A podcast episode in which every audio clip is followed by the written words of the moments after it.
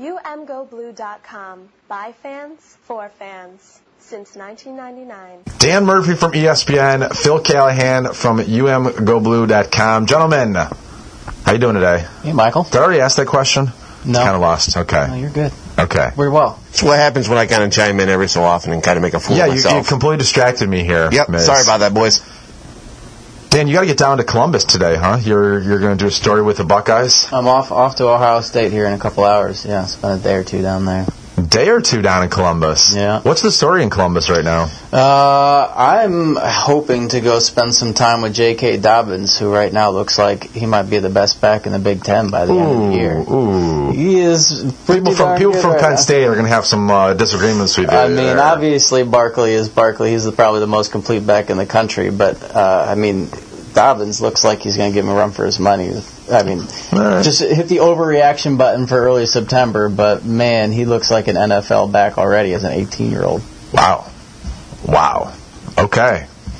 Put it out there. Dan Murphy. Follow him on Twitter at Dan Murphy ESPN. Phil, let me ask you this question because yesterday Jim Harbaugh was a little bit uh, defiant about any type of questions about his quarterback, but we're all talking about his quarterback. What's going on with Wilton Speight? problems? There's no problems here. uh, you know, it, it's interesting to watch Coach Harbaugh because, on one hand, everyone is talking about what's going on with Speight. And, you know, I'm one to say, hey, give the guys a little bit of a break, but a quarter of the season is through. That is statistically important. And I think the question is, considering the last four games of last season and the first three games of this season, have we reached peak Speight? And I think I think that's the question that I have watching it, and and watching uh, uh, you know Coach Harbaugh, he's really kind of uh, frosty when people ask questions. Uh, you know, he throws the spin out there. He'll people people say, well. Coach, what would you say about Speight? Well, he's undefeated. He's great, and he, and you know that's going to get picked up, and that's the message he wants out there. But when you look at how he reacted when Rudock was here, and you look how Harbaugh reacted last year, he's definitely on alert. I think he's definitely playing goalie a little bit Yeah, he seems Dan. I mean, he's he did this with Jake Rudock a couple years ago, where the media was asking questions early in the season, and it paid off for him because he kept on saying, "This is our guy. This is the reason he's our guy." Uh, and Jake Rudock ended up putting together a great second half to the 2015 season. I guess the question is, is I mean, I understand why he's doing it. He's circling the wagons. He's got his players back, but I, I guess the you know is Wilton Speight going to have the same progression? I mean, Phil just said maybe he's reached his peak. That would be a scary, scary scenario for Michigan and Michigan fans if he has reached his peak. Yeah, I mean, Speight's, Speight's definitely made some mistakes. I think rather than him progressing, the, the entire offense really needs to progress. Whether you know they've got a bunch of young guys on the offensive line. I think we've talked a little bit about the the play calling that stuff over the weekend, where they're just not as creative or wide open or willing to do as many different things as they have been. Uh, when things opened up with Rudock or last year when they were running over teams and putting up 45 points a game and that type of thing, you don't see that same sort of ingenuity or different looks or you know you can you can pick out a lot of things that are going to happen before they're happening right now and that hasn't been a characteristic of them. Maybe that's because they're a really young team maybe that's because Speight isn't firing on all cylinders but they got to figure out a way to do a little bit more as a group I think. Yeah, I mean, you know, you, you look at the, the youth around him, and you've got uh, what uh, three first time starters along the offensive line, uh, including two true. I mean, including a true sophomore and a redshirt sophomore. You've got the young wide receivers. You've got the young tight ends. Ty Isaac is your starting running back, but uh, you know, it, it's there's not a lot of there's not a lot of experience around him. But isn't that on the quarterback to elevate the play of the guys around him? And that hasn't been the case. You know, I think that's the point. There's a ton of inexperience around him, and definitely the offensive line, the interior of the offensive line has some serious issues. Okay, I mean. The, the center guard gaps look like I-696 during rush hour on some of those rushers. I mean, I give Speight a, a, a little bit of a break because he's under a lot of pressure. But again, he's the returning starter. He's the guy who's supposed to bring the calm. And, and, and you know, I think the, the number one issue you have is, you know, when you're getting that kind of pressure up front, you need a guy who can hit that little dump pass, hit the little tight ends. You have a guy who's underthrowing and overthrowing. That's a pick six machine just waiting to happen. And when people criticize the play calling, I look at it and I say, listen, it's a function of what I think Harbaugh thinks he can do with the offense right now, and I, I think they have some serious questions on what he can actually do. Um, we saw that play last week where Speight spun around, looked great, avoiding the rush, and, and, and that play encapsulated Speight this season. He looked great in that little spin around. That's exactly what you want to see from a veteran. And then instead of just taking whatever yards he could get, he tried to do this little little mm-hmm. put pass. And and again against a more athletic defender, that could have been 94 yards the other way. And and it's just it, you're cringing. You know, I'm cringing when I watch it. It's like, gosh, just stay, be within you, do what you can do. And it, right now, it seems like he's he's just not sure of himself. It's, there's an indecisiveness, it seems like, to to his game that we haven't seen in the past, and I wonder because he he was at the you know the coaches show last night. Uh, it doesn't seem like, at least publicly, he's wavering at all. But you know what you hear publicly and what's going on internally might be two different things. Yeah, I, almost definitely. I think that the Michigan does a pretty good job of, of putting its uh, its message out there, especially with with Harbaugh kind of leading the way in that factor. And uh, yeah, I mean he he definitely has things to figure out. I think he knows that. I think he's he's fairly honest about it. When he was talking Saturday after the game about some of the frustration she showed on the field and kind of throwing his arms up in the air and that type of thing after the red zone stuff wasn't working out. And um, I, I, yeah, it's it's. I think they're on a learning curve right now, and it's it's tough to say how quickly they're going to climb up that, but they they got to climb up climb up it pretty quickly. I think. Yeah, they do. And if they have been holding back, and I- I've had, I mean, you brought it up, Dan. Like maybe the the play calling is not as creative as it's been in the past, and you know we've had a lot of people say, well, they're holding back, they're playing vanilla for these first three teams, and I'm not buying that. I, I don't either because for me it's like, why would you play vanilla? And if you've got better plays, if you've got plays that the offense is more efficient at that you've developed in, in fall camp, why would you not be running them and developing that confidence that this team's going to need starting this week against Purdue? I, don't, I don't see the rationale behind holding something back when you're trying to get young guys to develop some chemistry and some confidence. Well, on top of that, they were in a, a three point game midway through the third quarter against Air Force. If, if you hold things back for Big Ten season, but you lose to Air Force, you know that, that's that's a, a ball game you need to win in order to, to get where they want to get. I think, and um, you know, other than a Donovan Peoples Jones punt return, that's a, a nail biter of a game all the way through, and that there's no reason to not open up the playbook if you've got more to show at that point.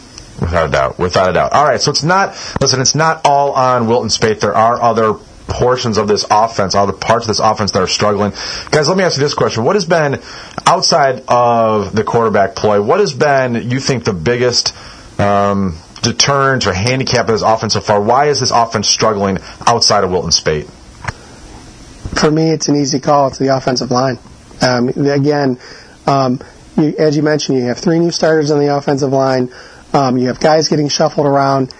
It, it, just, it's not solid. Um, and, and, you know, the worst thing about it is, you know, I hate to say this, it reminds me of a couple years ago, uh, under Hoke where different parts of the offensive line would fail at different times. It, you didn't have one weak spot. One point, one guy would do great. A couple plays later, it would fail in a different place. So it, it seems sporadic. And, you know, the, the thing about offensive line is it's not any one guy, it's how they operate as a unit. So on one hand, it doesn't make a lot of sense to shuffle the lineup right now because they need to get together as a team. But uh, again, it, it's it's not a solid front right now, and and it, it's the number one. Actually, even more than Speight, I think it's the it's probably the top reason the offense is, is struggling right now. I'm with you on that. I also think that they're they're not quite sure who they are on offense yet. Whether if, if they can't get that offensive line going, are they a team that can just run you over and give the ball to Ty Isaac 15 times a game and Chris Evans another 12 times a game and and try to pound the ball? Are they a team that needs to dump it out on those quick screens and get the ball in to Eddie McDoom and Donovan Peoples Jones and let them be athletes on the outside? They've got a lot of guys who are have have potential and are pretty good and could be breakout guys, but no one's really stepped up above and said, okay, here's your top playmaker. Here's the guy you need to go to when you need a play. And until they kind of make a decision as to what type of offense and what type of identity they want to be, they're sort of just wavering back and forth and never really establishing the rhythm that you see when teams are really rolling and have somebody that they know they can count on. Well, you bring up a, a great point. It's something that when I look at the last three years, I mean, this has been my probably my biggest criticism of Jim Harbaugh is that he is never outside of the last five games of 2015 where Jake Rudock was just going off. He has never really, or Michigan's never established an offensive identity in these last two and a half years. Is it the power running game that we, the power running team that we saw at Stanford and we saw at San Francisco? They've never really gotten there. Is it a downfield passing game? That we've never really gotten there. Is it, you know, what is it about this? Is it, is it using the tight ends in a very creative way? Maybe a little bit, but not to the not to the degree that we thought maybe we'd see it. So I don't know what the offensive identity of this Michigan football program the last three years, and I think they're still trying to they're still trying to build those pieces. But at some point, uh, you've just got to wonder like when are you going to see those pieces come to fruition? And I think that's for me the biggest disappointment is that we're still waiting. And yes, it's a young a young group, but last year it wasn't a young group, and there were all the same problems. So at some point, it can't just be well. One year it's one year it's not enough talent. One year it's not uh, young, one year it's a young group. People say be patient and wait, and maybe maybe it happens in 2018, but maybe in 2018 you've got a new quarterback. So I'm just I'm like waiting for them to just assert themselves, and they just haven't done it yet. All right, gentlemen. Uh, Tarik Black yesterday. Jim Harbaugh announced that Tarik Black's going to miss the foreseeable future, very likely the rest of the regular season. Who steps up and replaces Tarik Black? I think it's going to be Eddie McDoom. I think it's going to be his opportunity to to step in and be and be the man. And and you know that'll be great for the fans because we will hear the Legion of Doom every time uh, he not, lines up. Not this weekend. They'll be on the road, but yes. Oh, I, I think uh, we'll have a, a pretty healthy contingent of fans down in Purdue even this weekend. So he's got McDoom. Is that who you're going with? Yeah, I think that's a, a pretty fair. I mean, I don't know that anybody steps in and the offense changes a little bit. Like Black was the kind of guy that they they like to air it out to from time to time. I think the people that can do. I mean, Donovan Peoples Jones probably becomes a guy that they can do that with. But the possession receivers, I think you've got to rely on Grant Perry a little bit more. You've got to rely on Kekoa Crawford to step up a little bit. Um, and become a bigger presence, and then McDoom, as far as just being a playmaker and, and getting the speed, I think it's kind of a, a by committee deal. Yeah, it's certainly. I mean, that's the thing is we don't really know yet, and it's going to be a great opportunity. It could be a great opportunity for Maurice Ways. It's going to be a great opportunity for Kekoa Crawford, uh, for Eddie McDoom, as Phil said here, and and Donovan Peoples Jones. So uh, Grant, I mean, there's a lot of options. There's a lot of options, and uh, I guess we'll see if you know if they get tested anymore, then we're going to have to burn Nico Collins' red shirt. We'll see if they can survive without him this particular weekend. We're talking to Dan Murphy from ESPN. You can follow him on Twitter at Dan Murphy ESPN. We're talking to Phil Callihan from UMGoBlue.com. You can follow him on Twitter at P Callihan. That's C A L L I H A N. Gentlemen, before we move on to the talk about the defense, Ty Isaac, Ron Higdon, or Chris Evans. Ty Isaac's been the guy. Uh, he's leading his team in rushing, but there are certainly some some issues this past game with him not hitting holes hard, uh, leaving yards on the table. Who is the guy? We're three games in. Who is the guy, or who should be the guy going forward for Michigan football? So far, it's been Isaac. I mean, I, I think obviously that stuff can change, especially with running backs, uh, depending on on the day or the kind of groove they get in, which is a good thing to have a few options. But so far, if it's if it's third and three and you need to pick up a first down or something like that, I, I would imagine that Michigan probably would want to put the ball, be most comfortable putting the ball in his hands based on what, what's happened so far in three games. I really like what we saw from Chris Evans last year, but so far, you know, after Ty Isaac, I have to go with Higdon. I mean, he really he really looked good at the end of last game.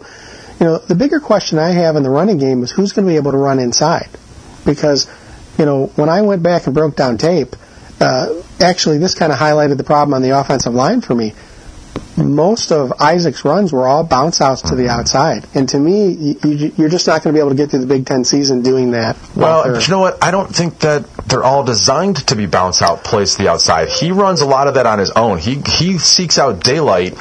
Uh, you know, there there was there were two plays when Bennie Joppru and I were watching the film, and we'll be breaking it down at Pizza House Garage Bar tonight. Uh, that the ball the ball was supposed to go right. The entire line is moving right.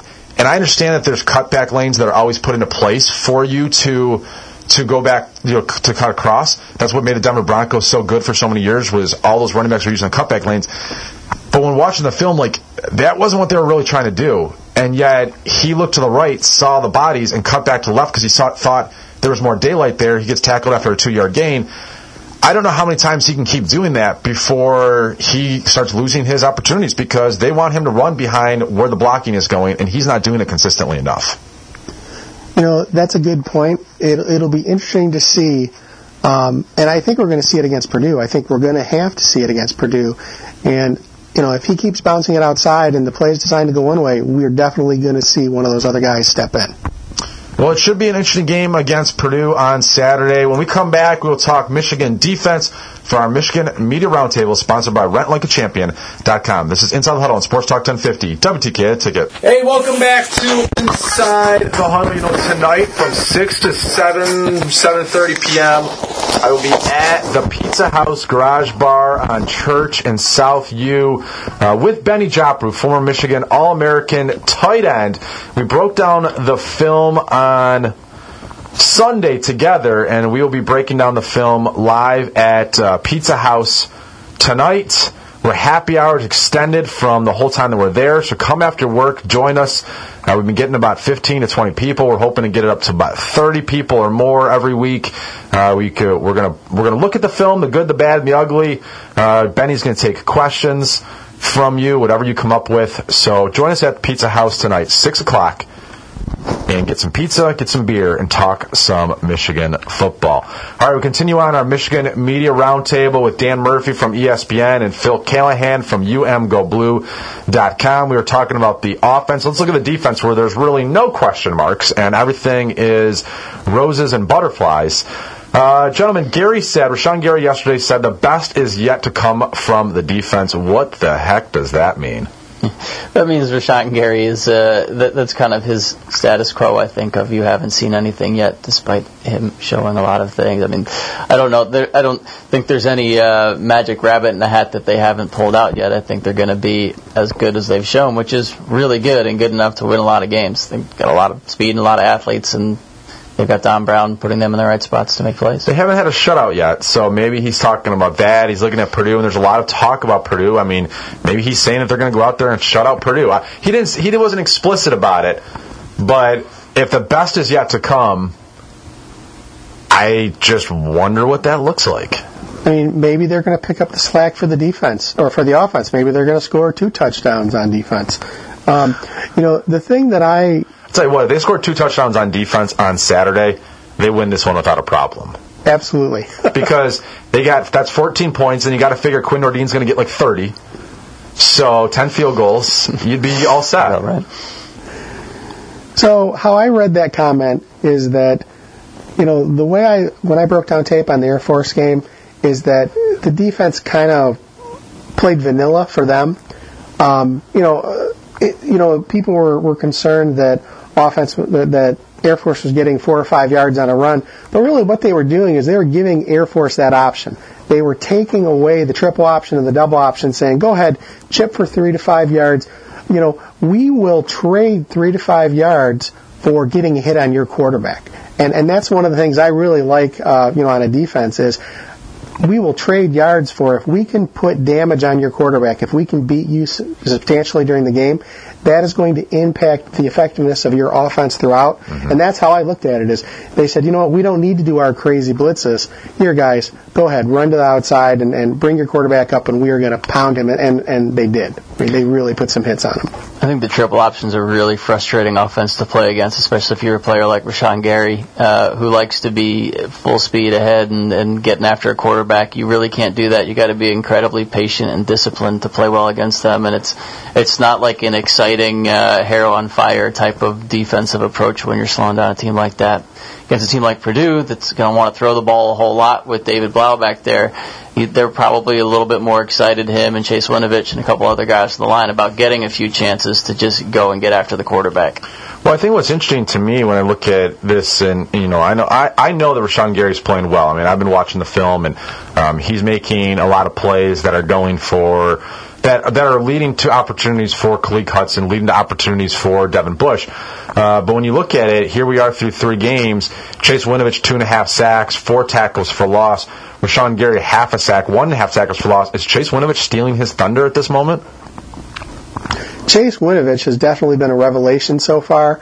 Um, not only with his play on the field, but uh, with the way he interacts in the media. You know, he's very free. You know, and it's funny the players talk about him that he's that he's wild in practice and he's wild on the field. So I think yeah, he, he definitely has has maybe eclipsed is too much of a word, but he's definitely uh, risen in, in estimation. I think. He looks Dan- like a Targaryen with that new hair color too. Bleach boy, blonde. just making a Game of Thrones drop. Nice, Dan. So you had this quote that you posted on Twitter that Chase Winovich did. He did. So did you ask the question like where did like where did this question this answer come from? Honestly, I I think it wasn't a direct question. It was mostly just Chase riffing on his own thoughts about playing Air Force and then their uh, ability to kind of keep coming at them. He was, uh, you know, I think it's a, a somewhat sort of uh, not totally original thought of someone who just played one of the military academies to show a little patriotism afterwards and, and uh, look forward to those guys battling uh, yeah, what was, the, what was the quote? He, he said, Uh, the direct quote I don't rem- off the top of my head. I probably something. It was something along the lines of, "I feel bad for the terrorists who have to face those guys in the next couple of years." Of course, some some Michigan State and Ohio State fans saw him as a uh, you know terrorist sympathizer immediately, but he was. jokingly, jokingly. Okay. Um, but he, uh, yeah, I mean, he was just, just kind of complimenting Air Force for keep coming and uh, continuing their resiliency when, um, you know, they were they were outweighed and and uh, you know not as strong as Michigan's defensive line, but but did keep coming at him for four quarters. "Did you expect it as, to go as viral as you did?" Because I I saw at one point I think you had you know like a thousand likes and more than 400 retweets, and I don't know what it is up to now. Yeah, I, I haven't looked at it in a little bit, but yeah, I don't know. That's I, I still have yet to figure out why some things uh, go viral and others don't. Somebody picks it up and passes it along to a, a bigger audience that, that gets excited about it. But um, yeah, I think that's kind of typical Chase. He'll he'll say something funny or something interesting. He's got a little more personality than some of the other guys. Uh, than mo- most of the other guys that you'll you'll talk to in uh, Michigan's locker room. Let me ask you guys this question. So you're starting this this team from scratch. You're starting this defense from scratch. You have the number one pick. Say it's the spring game, like they like they do, and they have the number one pick. With everything you know after the first three games, because I think before the season, all of us would have taken either Rashan Gary or Maurice Hurst for the number one pick. What you know now, who is your number one pick on this defense? Who's the most impo- essentially who's the most important player on this Michigan defense after three games? I'll take Devin Bush, number one. And uh, it, it's great to see. You know, you have expectations for a player in a position for what you saw in the spring, and for me, he's exceeded it. I mean, really, I was wondering where the linebackers are going to be, and he's all over the place. He is he is lightning fast. He hits, and uh, he he's been a great revelation uh, for me watching the defense so far this year. Yeah, I think I mean I'm I'm with you there. I think he's kind of been the the heartbeat and setting the tone a little bit with his he plays with a little bit of edge and a lot of speed and it's kind of what the identity, you know, we were talking earlier about how the offense is struggling to find an identity. I think through guys like Devin Bush and Khaleke Hudson, the defense which had to really start almost from scratch this year found their identity within like, you know, a half of football against Florida, where they were going to be a really fast team. They were going to be swarming the ball, and they were going to play with a little bit of attitude. And and so far, it's worked out really well for them. And Bush has been very much at the middle of that. I mean, if if we're going just on like pure raw talent and ability, I think Rashan Gary's still got to be hmm. got to be at the top of your list. But as far as a guy who's been the tone setter for this defense, no one's been more important than Bush. Yeah, no, I, I think you guys are spot on. I think Tyree Kinnel is, is right up there too. Uh, Rashan Gary, Chase Winovich. I mean, they've had a lot of really good players uh, defensively. Uh, It's it's funny. I asked. Uh, I was at my brother's house yesterday. And we were watching the Lions game, and I said, "Hey, rank the top ten players on this Michigan t- team right now." And eight of his top ten were defensive players. The only two players, one was Quinn Nordin, and the other one was Ty Isaac. And Mason were- Cole, you should throw in that group. they were nine and ten. Yeah, well, it's his pick, not mine. But uh, but it's just incredible how well this defense has played the first three games, and now they've got a, a very big and real opportunity to take on a Purdue team that's been playing really well offensively. Is Purdue for real? That's my question. As we're trying to figure out, I'm going to talk to Tim Newton from uh, Purdue Sports Network on Friday. But we're trying to figure out is Purdue for real, or does Michigan go in there and do what everybody expected them to do when the season began? Is Michigan for real? That's a good question too. I think that's the bigger question, and I think that's what we're going to find out on Saturday. Is there's been this thought that Michigan is idling and and holding things back. I don't think so, but but we're going to find out. And what I love about this point in the season is really I don't we don't have to worry about what happens in practice. We have enough on the field. I mean, maybe Wilton Speight is lighting lighting it up in practice. Maybe, but if we're not seeing it on the field, it really doesn't matter. So what we're going to see on the field at 4 o'clock on Saturday is going to tell us is Michigan or Purdue real? Are they both for real? Um, I believe the Michigan defense is for real. Okay? I don't see at this point um, them giving up more than two to three touchdowns. Mm-hmm. Now, the question is can the offense score two to three touchdowns? Um, that's Hey, man, 14 points. All they if they give up 14 points or less, Quinn Nordin is going to have 15 points. So we'll be all set. What do you What do you think, Dan? Do you think Purdue's for real, and and do you think Michigan's for real? Uh, I mean, Purdue. It, it depends on what you mean by for real. Is this the same Purdue team that that played the last two or three years? No, I think they've definitely already answered that. It's just a different feel. They get they're more creative. They're more interesting. They're they're having a lot more fun, and I think they're a lot more confident already in themselves, which is which is a big deal when you're trying to climb out of a hole like that. Are they for real in the sense that they're going to go beat Michigan or Ohio State or Penn State this year? No, I don't think they're there. I don't think they have the depth or the, the strength, and and I think uh, Brohm has been pretty honest about saying like, hey, you know, we've, we've got some work to do here. We're we're not going to be quite up to full speed for another couple of years, but uh, I, I think they've probably gotten off to a better start than than most people at Purdue expected them to get off to with the way they've been playing recently. I think they got a chance to scare a few teams. I don't think they're like a um, you know an eight nine win team quite yet. We'll see on Saturday. They, they're, they're expecting a sellout at Ross-Ade Stadium. Now, as, as Phil said, maybe that means 20,000 Michigan fans will be there, and that would certainly uh, help Michigan's cause because they have not been a great road team uh, the last couple of years. And they've got, I mean, they still have something to prove when they go on the road, and Purdue's going to be a good opportunity for them to do that. Dan, uh, Dan Murphy from ESPN here. Dan, you're going to be uh, at another big game on Saturday, Michigan State Notre Dame.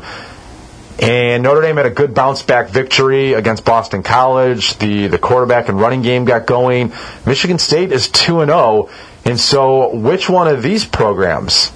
Notre Dame had that had that loss a couple weeks ago, but after a good win, I mean, which one of these programs does this game mean more to? And is Michigan State for real? I think we'll find out a lot about both teams. I think, you know, Notre Dame had the loss to Georgia, but put up a pretty good fight against the Georgia team that I think is going to be pretty solid, if nowhere else other than that front seven, where that, that they did a really nice job of shutting Notre Dame down there. But um, two running quarterbacks who kind of have to show that they can throw the ball a little bit more consistently and accurately against each other to win that game. I think Brian Kelly actually brought that up this weekend that he's going to need Wimbush to throw the ball better, and, and uh, the Spartans are going to need Lewerke to be able to beat Notre Dame down the field uh, through the air a little bit. But um, Michigan State, I, jury's still out to me. I, I think that they've done a great job of of avoiding calamity coming off of the year that they have both on the field and off the field, getting things turned around. You know, they, they built a lot of positive momentum um, in, in preseason camp, and all that stuff could have disappeared in the snap of a finger if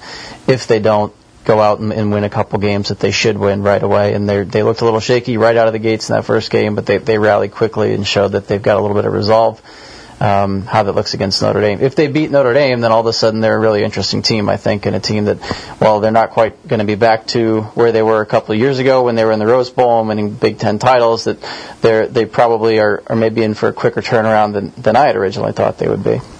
All right, good stuff from our Michigan Media Roundtable. Dan Murphy, Dan Murphy ESPN on Twitter. Phil Callihan from umgoblue.com. You can follow him on Twitter at pcallihan. Thank you for listening to the umgoblue.com podcast. All rights reserved. Search for umgoblue.com on iTunes. Go Blue.